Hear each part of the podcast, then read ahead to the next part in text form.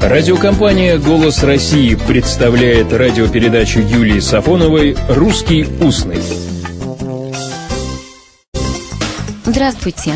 Преподаватель, читавший в институте, где я училась курс научного коммунизма, всегда произносил «что» и «конечно». Я тогда уже студентка последнего курса филфака знала, преподаватель ленинградец. В течение двух столетий, 19 и 20 существовало два равноправных варианта произносительной нормы – московский и петербургский или ленинградский. Московский вариант сложился раньше петербургского, что понятно. Широко бытует утверждение, что особенности ленинградского произношения обусловлены влиянием письменной формы языка. Но это верно лишь отчасти. В основе петербургского лежит московский говор, так как в новой столице поселился прежде всего двор, высшие чиновники и знать, жившие до этого в Москве и говорившие по-московски. Новой столице нужна была и рабочая сила, которую набирали прежде всего из ближайших деревень. Вот почему петербургское произношение складывалось и под воздействием окружающих говоров. В литературе можно найти упоминания о 50 орфоэпических особенностях петербургского произношения. Эти особенности относятся к произношению отдельных гласных, согласных, сочетаний согласных и даже отдельным словам. 30 из них являются особенностями петербургского варианта нормы. Вот некоторые. В Питере скажут «семь», в Москве «семь». В Питере скажут «крепкий», в Москве «крепкой». В Питере скажут «улыбался», в Москве «улыбался». В Питере скажут «миллиард», в Москве «миллиард». В Питере скажут «принц скрипеть», в Москве «принц скрипеть».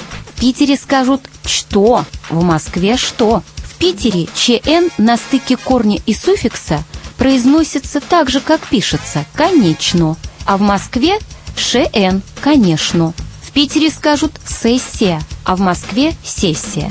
Особенности петербургского произношения были отмечены в разное время, начиная с середины XIX до 70-х годов XX века.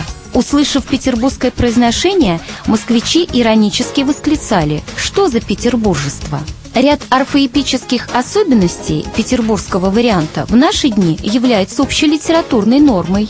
Так мы сегодня произносим ГКХ перед окончаниями прилагательных мягко, крепкий, а не крепкой, как бы сказали прежде. А произношение крепкой, мягкой вы можете услышать в малом театре. В возвратных частицах произносим «с» мягко, улыбался, добрался, добралась.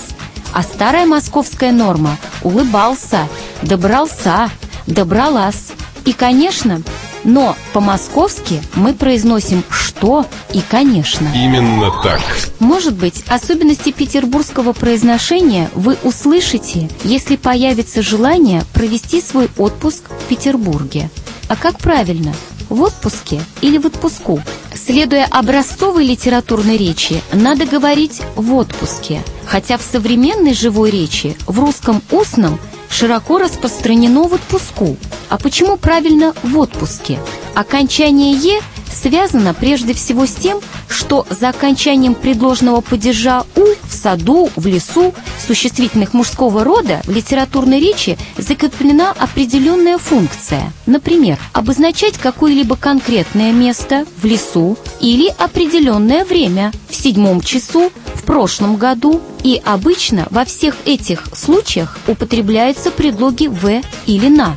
Ни одно из перечисленных значений формы на «у» не подходит к выражению «в отпуске», так как это не место и неопределенное время. Поэтому правильно «в отпуске». Только так. В отпуске в Петербурге вы еще можете услышать старую петербургскую речь. Всего доброго, добрых слов и добрых встреч. «Русский устный» – программа Юлии Сафоновой.